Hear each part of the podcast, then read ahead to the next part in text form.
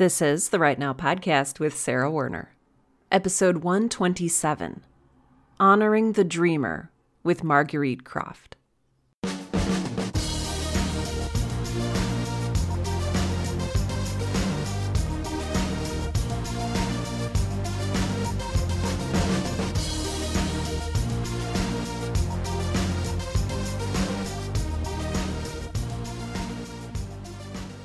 Welcome back again this week, friends. I am so glad you're here. I am even more glad that I have with me just such a wonderful and beautiful person who I am so excited to talk about. Today, I have with me on the show Marguerite Croft, who is a writer and also audio dramatist. Marguerite is just absolutely one of those people who whenever uh, whenever I talk to Marguerite, I just feel centered and I feel just wonderful. And I'm hoping to bring some of that to you today. So, Marguerite, welcome, welcome to the show. Oh, thank you, Sarah. I'm so touched. I'm going to listen to that like whenever I feel down. I hope you do. Good. It's so wonderful to have you here. I would love if you could tell us a little bit about yourself and a little bit about your journey as a writer. Yes, I'd be happy to. Okay, so first of all, this is sort of a personal and cultural practice that's important to me that folks might run into if they spend time with um, Indigenous folks. So I'm a first generation descendant of the White Earth Nation, uh, Minnesota Chippewa tribe, which means that my mom and my ancestors all the way back are enrolled. And I do not have full enrollment status for complicated reasons, but I wanted to I wanted to include my tribal affiliation. Thank you. So yeah, so I'm a writer. I work on Point Mystic, I've started doing writing there. I've done um, story editing and developing and script editing and stuff with Christopher Rinaga f- since episode two. I also write fiction. Uh, I haven't had anything out in a really long time because I've been focusing on learning how to write novels. Mm. But once upon a time, I, I published some short stories and things. I'm a graduate of Clarion West Writers Workshop out of Seattle, which was is one of the highlights of my life it was an amazing experience. And I love primarily writing what would be considered speculative fiction or fabulist fiction. I have been passionate about writing for what's referred to as young adults or people who read middle grade for my whole writing career. So I'm really working on learning how to do that. And uh, it's brought me here and i'm super i'm super excited that you asked me to talk about writing it's one of my favorite things to talk about well it's one of my favorite things to talk about so we have that in common gosh i am just so i'm so grateful and so delighted that you're here with us today I have so many questions I would like to ask you, but I guess first and foremost, what brought you into working on Point Mystic? What brought you into audio drama? Okay, well, so I grew up in a super tiny, small rural town in Idaho, and we didn't have a lot of media entertainment at the time, but we did have radio. Mm. And we had a local radio station that would play old radio dramas like every Monday night. And Christmas and Halloween, they had hours of old radio dramas that met the theme of the holiday. And those were some of my f- most favorite things. And so when I was young, I tried to make my own radio dramas and loved it and passionate about NPR and This American Life. And when I met Christopher, it was something that we had in common, like this passion for radio and this this little fantasy about oh maybe someday being able to do something like that. Mm. And he started Point Mystic is like a family project, a fun thing to do, and that was it that was it. It was like, all right, we're going to do this this fun thing, and then it ended up being something that brought us into the podcasting community, mm. which like what a glorious gift. yes, same. Gosh, thank you for sharing that. I talk to a lot of writers who co-write things and never really feel like the project is maybe fully theirs or they don't get the full recognition that they deserve on a project. And I'm curious, you know, talking about writing this first novel or, or learning how to write a novel, is that the first project that's sort of mainly for you? You know, my prose stuff that I've done has largely always been for me. So it's actually like the podcast, with the exception of a short, short story that Christopher and I wrote together. This is the first time I've collaborated with anybody on Oh, gotcha. writing anything. Yeah. How has that experience been then? You know, generally it's been really good, but it's it's also been a challenge figuring out how to do it, particularly since he's got all this stuff in his head Mm. and it hasn't all been downloaded into mine. hmm And I know that like he has senses of where it's going and he's also holding it loosely because sometimes things happen. It's like, oh, this is actually better for the story. But figuring out how to merge the process has been a challenge. Uh, he had his system down. I'm like, "Oh, my brain works differently. I don't understand what all these things mean because he uses a different structure than typical screenplay or Oh. audio drama structure for his scripts and things. And so getting me on board to write rather than simply like edit and work on developing and um, supporting him like through the brainstorming creation process of a script, actually getting there and writing together on it. It's like how does how does this work? How do we come together? And also I want to respect that it's really been very much his Mm. and I didn't want to step on his toes. So part of our process has been me getting comfortable with also taking some ownership on the page in a way I haven't before. Oh. Yeah. What does that look like for you? Like what does what does that taking ownership look like? Is it- is it your voice coming through more clearly or is it making more kind of executive decisions or or what does that process look like? Um, it was largely like being willing to make some decisions or say, you know, and, and I would say to him with the script before, like, this isn't working. This is what needs to happen, I think, for it to work. Things like that. But for me to actually get on the page and say, okay, this isn't working. And we've talked it through enough that I know what the intention is. Mm.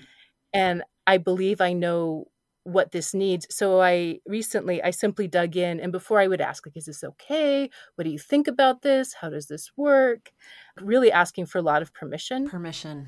right. So it was getting to a point where i knew enough and i understood of the background and where things were headed enough that i could simply go in and say okay these sections aren't working so i'm simply going to rewrite them. Yes. and that's going to be okay because we've archived drafts and things well we uh so yeah it was having the knowledge and also giving myself permission that it was okay Mm. Yeah. and i was really proud of myself it's like yeah okay i'm gonna fix this i know how to fix this i'm gonna rewrite it it'll be great And it is. Yeah. it, it worked great and it was it's been a wonderful experience. He's so welcoming and he's and he's wanted this. He's wanted it to be a joint process together. So you know we share word doc and we can go back and forth. And i'll rewrite things and make notes about why i made changes i did and then maybe he'll shift some things around and so it's become more organic. Mm. but it's really very recent that that's happened. It's been a process. Yeah. And it feels like it feels like it would be. Is there just absolutely anything that you've clashed heads on or that that you've foreseen coming up that like, oh, we're you know, we're really gonna struggle with this? Or has it really been I, I think just what I'm getting at is I feel like Christopher would be a very good person to co-create with. Absolutely. He's very kind and very generous and very supportive. And he's always been so incredibly supportive of my writing in a way that, you know, very few people in my life have been like so mm. supportive and so generous and so easygoing. And we also have a very common background. We went to Clarion West together. So we have a common writing language and we're used to constructively critiquing each other's work like that was the foundation of our relationship Oh, I love that. Yeah so it's i know sometimes it can be a little scary it's like oh i care about this person what are they going to think about this thing that i wrote but it is so naturally part of our relationship that it's worked well and we also have um, very common tastes Mm. and so i think that helps too I love that. Tell me a little bit about your tastes and what you prefer to write. Oh, so personally, what tends to come out is some might call it magical realism, like American magical realism. Some might call it fabulist, but it tends to deal with realistic world and presumably magical or fabulous things happen. So it's it's playing with the edges of reality.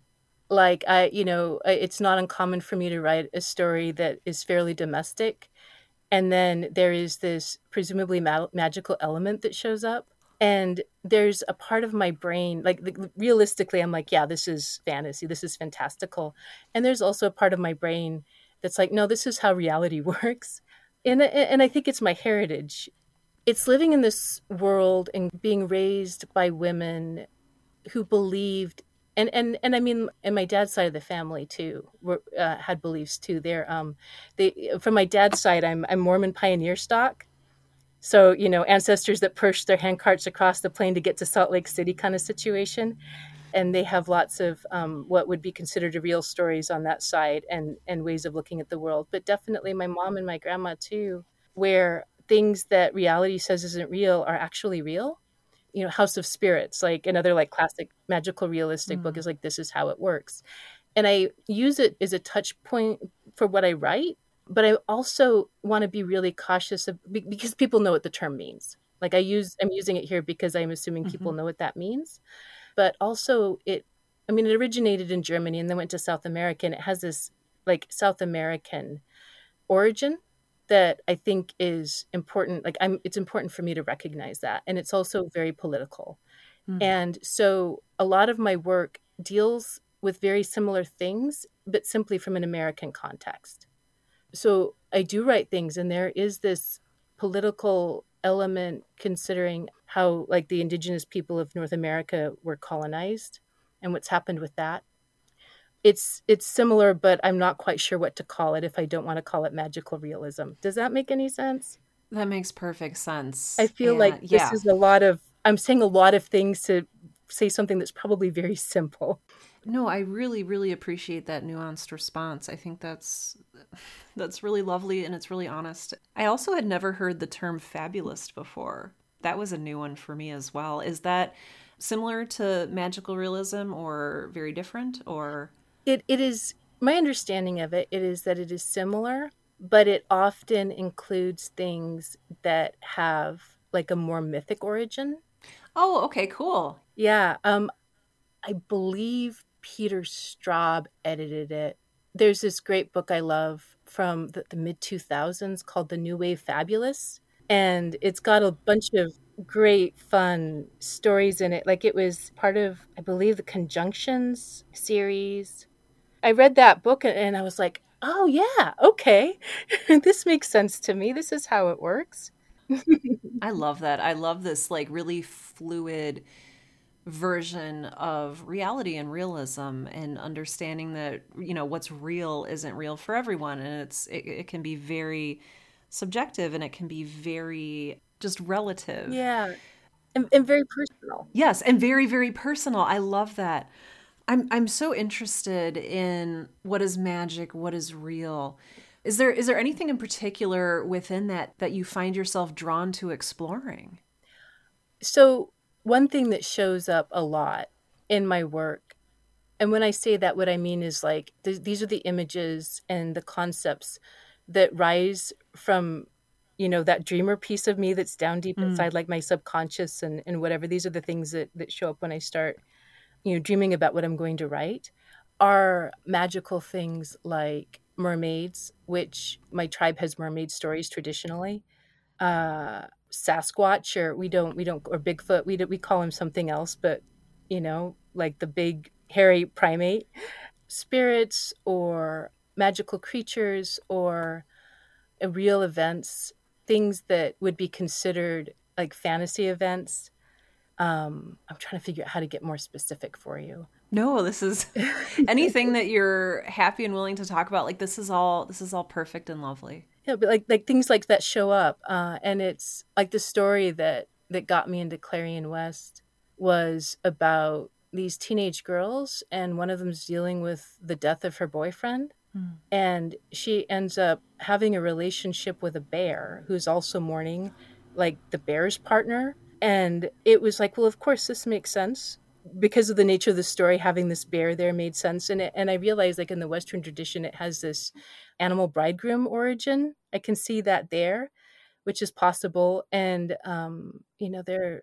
there's probably other parts of my psyche from where it came from, but it's it was about them like coming together and healing hmm. and building this new relationship And she has a sister who's the narrator of the story who has the opportunity seeing her sister being happy in this sort of interesting relationship in this interesting new reality, new world kind of situation. And she decides that's not what she wants. She wants her typical suburban teenage life mm. uh, with prom and Dairy Queen and and those things. she doesn't she doesn't want the magic, but she doesn't want the bear, right? But but but that was what her sister needed, and that's what her sister wanted. And you know, delving into like the relationships with two people who love each other really much with the sisters, and how one wants one thing to make the life she wants, and how it doesn't make sense to the other one, and she struggles with that, but realizes, well, this is what my sister wants, and she's happy, mm. and and I can still have my relationship with her, but it's different now, and it takes effort because she's in a different place than we were before. Oh, I love that.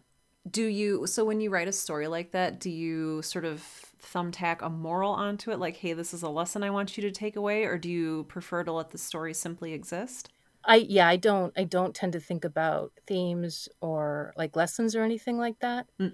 But it can also become apparent. It's like, oh, I see what this I see what the story mm. is trying to say. And so deep down I imagine that, you know, part of me is trying to say something here. I can see the connection because I think our brains are super smart.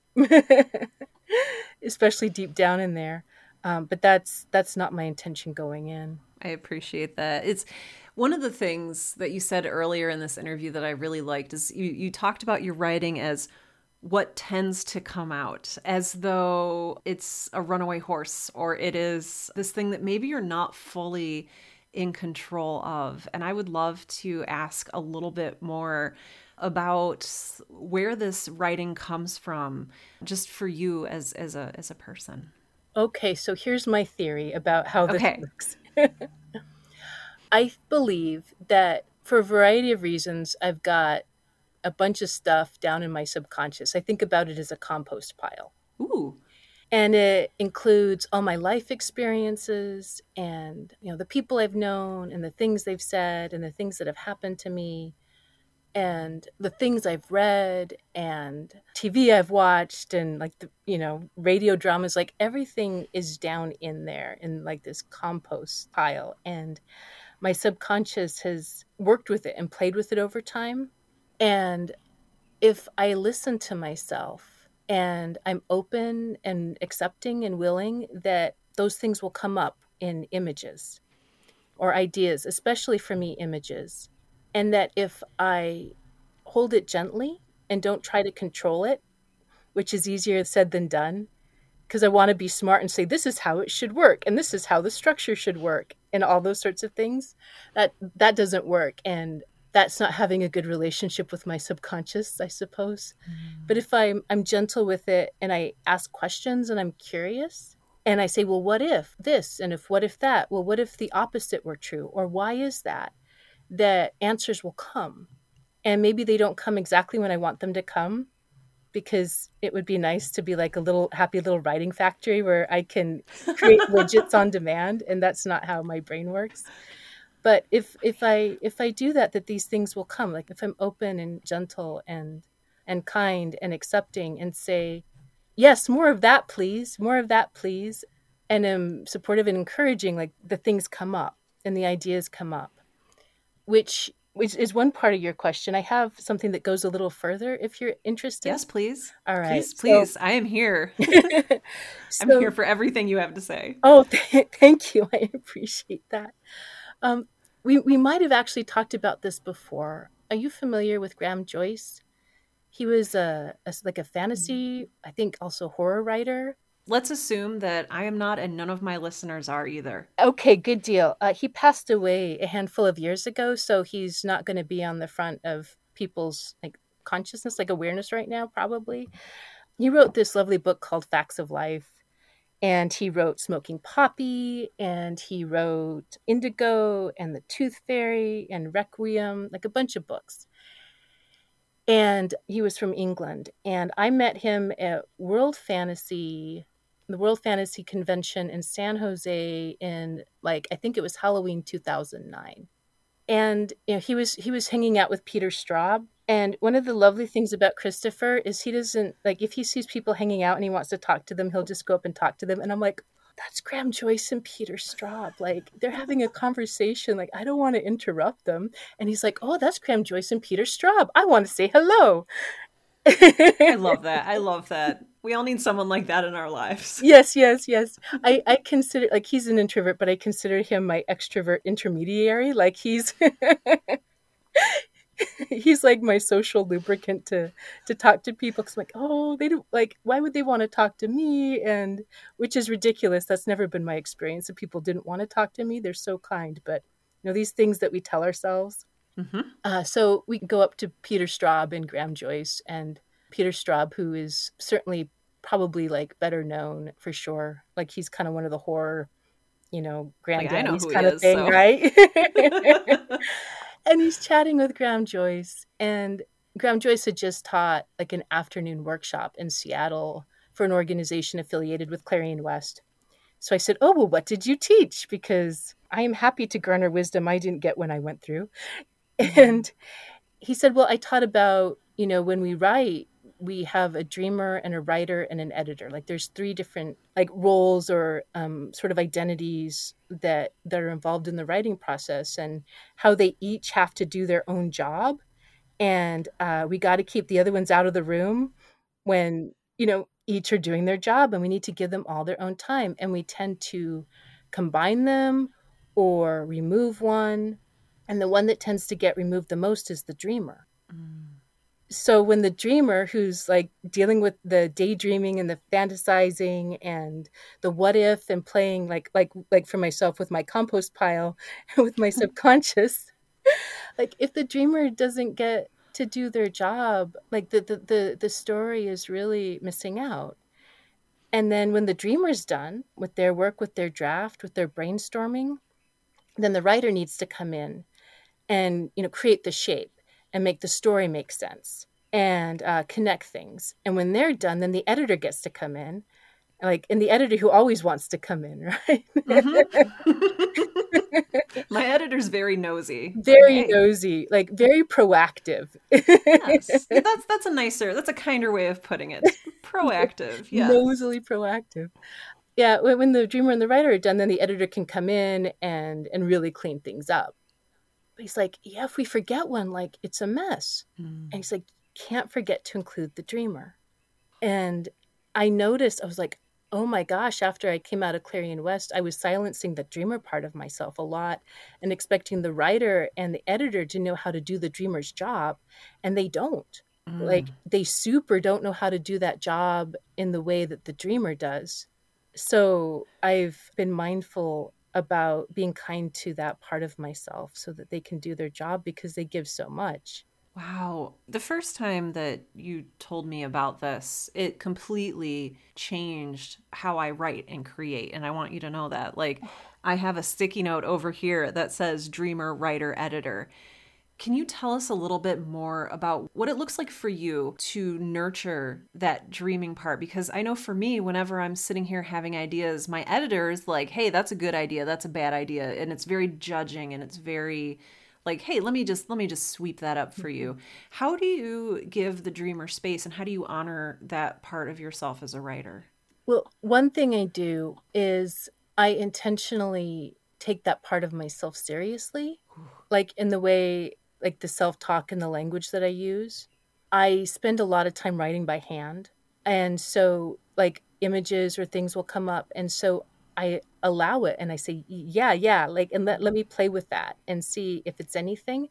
And maybe it's not, but for this project, perhaps. But I want to make it safe for myself to bring those ideas. And so I treat myself, that dreamer part of me, like I would want someone else to treat me if I was collaborating with somebody and I was bringing ideas.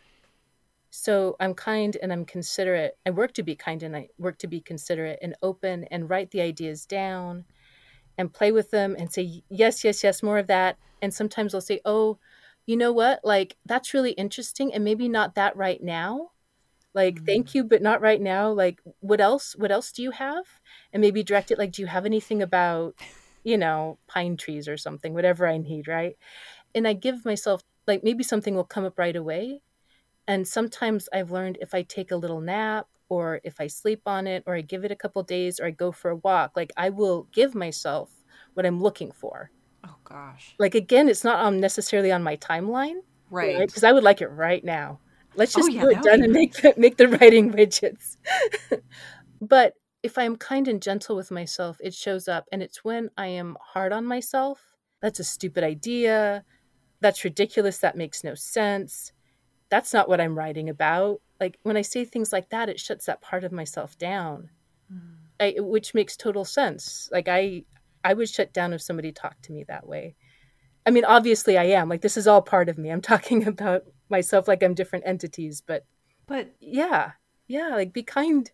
Like if I'm kind with myself, I'll show up. I'll show up for myself. And so it's treating myself with love and consideration and respect. And those pieces of me will do the work, do what I ask.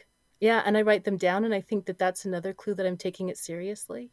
And it Mhm. also helps me play with it or play with the ideas or record them. But it's also like, yeah, like I'm writing this down. I take it seriously. You know, it's just such a beautiful and refreshing difference from something like um, I recently reread Do the Work and the Mhm. the War of Art and a couple other books that are very aggressive and very demanding. And you know, hey, sit down, get your butt in that seat, and get your words out. And there's no other way to really do this. And this really gentle and kind and questioning aspect of things really doesn't ever make it through in, in a lot of those like how to write books. It seems very directed and aggressive and you know sort of like you're you're pulling thread out of somewhere and it's very taut and you have to keep pulling. Whereas this gives a little bit of the thread back and now i'm getting into a weird metaphor that i don't know where it's going. But there's just there's such an element of grace and and also this very almost paradoxical way of being intentional about trusting yourself but letting yourself trust yourself like you're not 100% in control of that and that's really fascinating to me Yeah, like I've learned that my like my top brain, like this conscious part of my brain that wants to be smart and control everything so everything's okay and safe and and works the way that it should work. That that, that doesn't work. It can't control everything just like it can't control other things in my life. It hasn't worked for me. You know, to your point about writing books and other like be like be a professional, get in the chair. Like I absolutely like I I have my writing time. This is this is when I'm working and but I'm also recognize that I need to figure out what that means for me individually and it changes day to day. I've had periods in my life where I had friends who were also like professional writers and much, much further along in their careers than I was. And they'd be like, all right, we're going to write together and this is what it is. And we're getting in the chair and we are, we are professionals and this is a business. And I'm like, yeah, yeah, absolutely it is. But like if I would start playing with ideas or working with ideas or not working in the way they thought was working, because I'm not sitting at my laptop making new words, but I'm working with things in other ways it was like you're not working you need to get back on task. And that i was like okay they're further along they know. Okay okay i'm appreciating their feedback i'm going to try to make this work and it didn't like it really shut me down. Mm.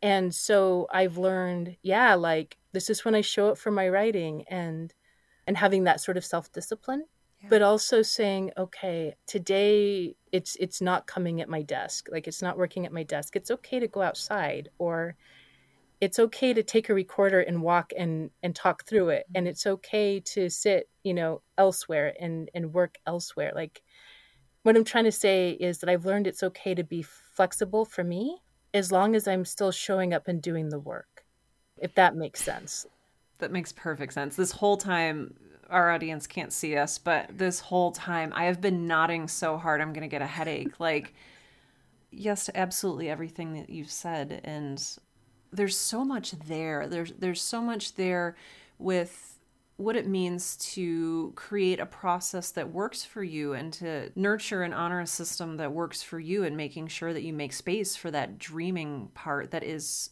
so easily forgotten and I think overlooked by so many people. Um, and and discarded because it's not immediately productive. It's not in in the sense of like churning out words and getting your word count for the day. And I, I'm curious in sort of like deviating from what other people say that you should be doing. Did you feel like as with other things you sort of needed permission to do that or did you have to give the permission to yourself to do that or what did that look like for you? There was this point where I realized I, have a tendency to walk into situations with like serious glass empty beginner's mind. Mm. And um, which can be use- really useful, and it can also be a problem.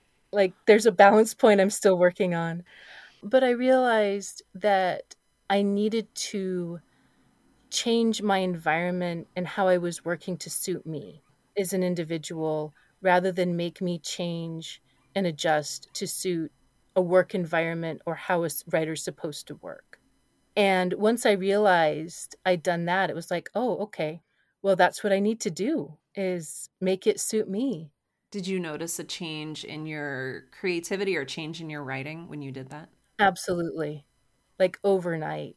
It it was mind blowing. It was like this is what we're doing. This is the sort of thing that feels good for me and we're going to set it up this way and I asked for for support from my family. This is what I need to do to make space and and uh, and make it work for me. And and they supported me. And yeah, overnight, like overnight change. I love it. I want to encourage those of you who are listening to really, really take this to heart. I I'm still working on taking it to heart myself, but I know how how important that is. Thank you for sharing mm. all of this. Oh, my pleasure. I want to ask about your experience with Clarion West. I feel like that was a huge milestone, or, or I don't know how you would prefer to describe it, but I feel like it was a big event and a big moment for you. Can you tell us a little mm-hmm. bit about what that experience meant to you and what you took away from it? Yeah, yeah. It was life changing for me. And everybody has their own experiences, of course. And I know that it wouldn't necessarily work or hasn't worked for everybody. I, I want to be clear about that because sometimes there's been sort of this, oh, the Clarions, or, you know, like they are like the thing. And sometimes people haven't had the, a great experience for them for whatever reason. It didn't work for them, or it's not an environment that would work for everybody and i don't want to like set it up as like the end all be all and like be like this evangelist where i'm you know i know that it is not like this one true way sort of situation i appreciate so i want to say that thank you um but it changed my life i'm i'm from small town idaho and i'm female and you know my dad's white my mom's Native American, and I'm growing up in this part of the world where there's a lot of judgment about that. Mm. And, you know, I had a lot of expectations for who I should be. My parents were both super intelligent, and I, I was recently diagnosed with ADHD, and I didn't know growing up. And so teachers were often disappointed in me. Oh. It's like, oh. your parents are so smart. What happened to you, kind of oh thing. Oh, my gosh. I'm you sorry. know, like, yeah, it, it, it was it was really hard, and my parents were like, "What's wrong with her?" Like some things, like she's not, but we don't know. But she seems like she's a smart kid. Like we, maybe if she worked harder, maybe if she watched less TV. I wasn't watching TV. Yeah, like you know what's going on with their kids, so she's not showing up in the way we're expecting her to. And I would run into that in college as well. Like people would be disappointed in me because I didn't function the way they thought I should function and I knew it was an issue and I knew that I didn't and I didn't know why and I think it was a combination of I grew up in a period where you know if one was not like a white cis neurotypical male you know is one smart is one capable what really can we expect from somebody and I ran into that in college as well and so I had always felt like I'm working really hard I see I'm typically working harder than everybody else and I don't get anywhere and what value do I have for the world? Oh my gosh. But one thing I could do is generally I'd always been a pretty good writer and I loved doing it. And you know my teachers would say, "Well, she wants to do these other things, but she should just be a writer."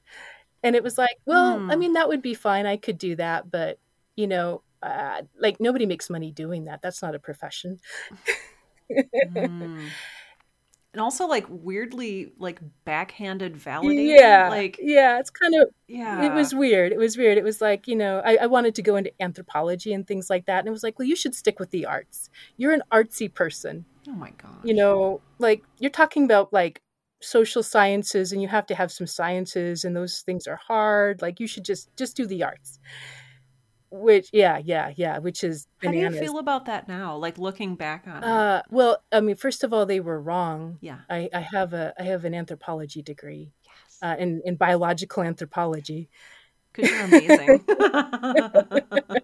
um, and I did biomedical anthropology, and yeah, so a I was able to do it, um, and b writing is hard work. It is a skill. yeah. It is a serious skill. It, it was it was bananas. It was it was mind blowing, and also I'm like, well, I, I get I get it. I also get it. Like culturally, it the anthropologist, right? Yeah, culturally it makes sense. I mean, yes. And- with, with that right. lens, yes. But yeah, the value system. Yeah. yeah yeah it really it really did it really did but i i also loved doing it and i loved reading and all the sorts of things that's associated with writing. And also incidentally anthropology is a really great major for someone who wants to be a writer. Oh, I bet. i wrote a ton. Like in graduate school i was writing 100 pages a week. Great discipline for people who want to be writers Oh like particular branches of anthropology right? So it was it was good training. And i decided to to leave that. I was really uncomfortable with a lot of things that was going on in anthropology. I had a lot of ethics Mm. and morals around how people are treated and how communities are worked with and i wasn't seeing that happening. People were using minorities to get ahead. Power money right? Like Yeah. like this will get me grants this will get me tenure. And i was really struggling with that. And i didn't see that changing anytime soon so i decided to take a break and have kids i wanted to have kids and my brain wanted to do things Mhm. so I started writing. I had written off and on through school, but I started writing again and really focusing on it. So I'm a housewife in Idaho who also had had an experience of never really measuring up in Mm. life. So I applied to Clarion West, and the instructors are Paul Park, who I don't think is as well known as a lot of people, and it's unfortunate because I think he's a great writer. And Mary Rosenblum, who's passed away now, but she was a great writer and a really smart, savvy, incredible woman. Connie Willis, Hmm. who's like won so many awards and is amazing, and Cory Doctorow, who's also wonderful, and uh, Sheree R. Thomas, who's a fantastic writer, and now she's editing fantasy and science fiction, and Chuck Palahniuk, who was amazing, so amazing, like this wonderful lineup of people, and I, it was a point in my life where it was like, okay, this is a huge sacrifice and a huge privilege to even be able to do it, but I can go to Seattle for six weeks. So I applied, and it was a really super competitive year, and I got in. Like, how did this happen? Like it was some sort of you know magical fantasy that had come Mhm. true. Wow, like maybe I'm good at something, like really good at something. Maybe you know outside of like being a human being and therefore having value, like maybe I'm actually capable of doing something well. Maybe like I have promise because that that hadn't been the case before. Nobody even if somebody like in, like say you know my professors in anthropology like maybe if they'd seen potential at some point they were kind of like yeah like you have potential but also they they they wanted i guess to put their eggs in other baskets. And so it was really it was really hard. It was really painful. It was like wow like it felt it felt like somebody i i was seen and validated in a way that i'd mm-hmm. never been before in my life. And that was that was simply getting accepted. And i went and the most amazing classmates like smart amazing writers really sharp and insightful and cool and fun and i had to live with them in a sorority house for six weeks it was like it would be really fun. it was like Disneyland every day. Oh and we got to work with these amazing writers. And they were all like really supportive and validating. And there was this point, uh, we, we had one on ones with all the, the visiting writers. And there was this point where Connie Willis was like, Yeah, you can do this. You can have a career doing it. Now, you're not going to make the best cupcakes for the bake sale, and you're not going to have like the cleanest house. And, you know, people are going to be upset that you're not always there for them the way they want you to be. And, but you can do this. And that's what I kept hearing over and over is you can do this, you can do this. People I respect and admire and value are telling me that something I love doing that I never considered is something I would ever do other than like sometimes for fun when I had time. Like, oh, it's Saturday, maybe I'll write a story. That I might be able to create something of value that had quality. It opened up my world in terms mm. of my potential because I believed I was capable of doing things. But that was not something I intended to hear in my life. I'm so glad you heard it. And that so many people said, yeah, you can do this. Yeah. Because yeah. you can and you are doing it and you're amazing. Oh, thank you, Sarah. Thank you. Yeah. I I really wonder about how many people slip through the cracks who are capable of so many things and they they slip through the cracks mm-hmm. Because we all we're all searching for that validation and i think it's very rare that we get it. Yeah.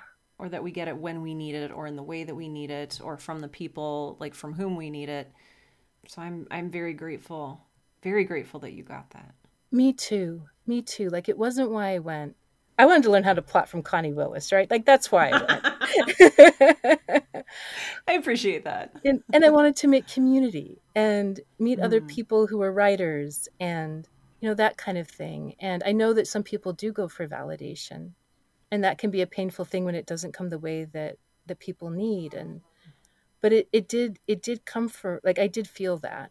I did experience mm. that. And I learned so much about writing, so much about writing and, and about me as a writer and the writing I was doing, I, I, came out understanding it in a way that I hadn't before.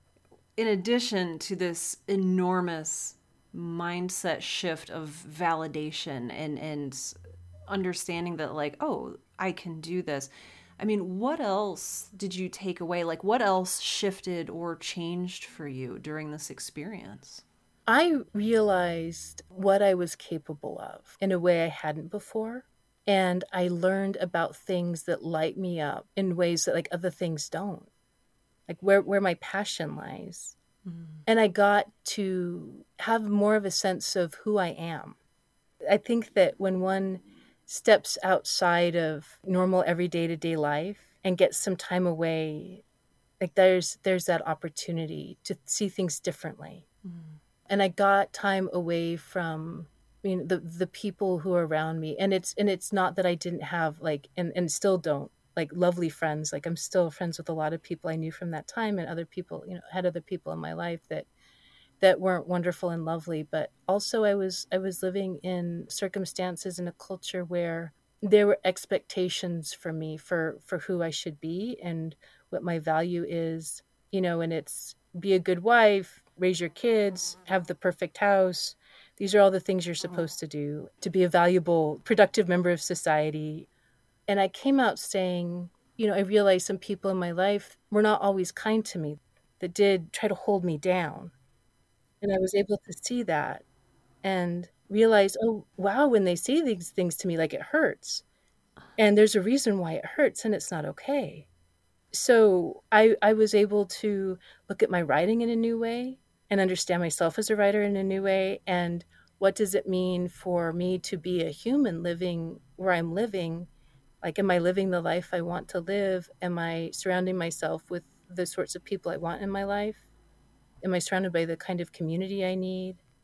How do I want to be a better mother? How do I want to be a better like citizen of the world?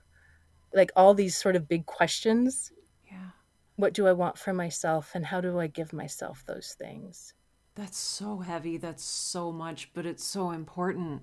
Yeah. Oh my yeah. gosh. And it goes into the writing, right? Yeah, yes. It totally feeds into the writing. Like if I'm happy, if I can make myself happy, like give me myself the things that make me happy to the best of my ability because like there's no 100%, right? But yes. you know, but what can I do to give myself the life I want with as much happiness and joy as possible so that I am living a good life. And also so that I can I can write and do the work that I want to do because that brings me joy. Like that's part of the joy.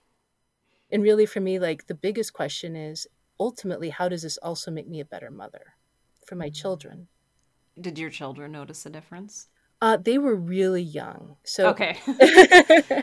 I don't I don't know that they did. They were super young, but I did notice after I came back that in talking with my older son, I noticed he was picking up language about expectations for people and putting people down and like sorts of things I'd heard others people say and like sometimes about me. And it's not that he was like he's, you know, six years old and he's parroting back what he's hearing around him in the community. It's like, oh, I see that now. Like it's really loud now. I've been away from it. And so what can I do as a mother to teach him other ways and to live my life so that that's the model that he has so that while he's making his own compost pile yeah yeah you know it's different ways of living are are seated within him like you know living living a good life and living the life he wants and not settling for things that makes him unhappy and working to achieve his goals and to give himself what he wants that ripple effect is truly incredible.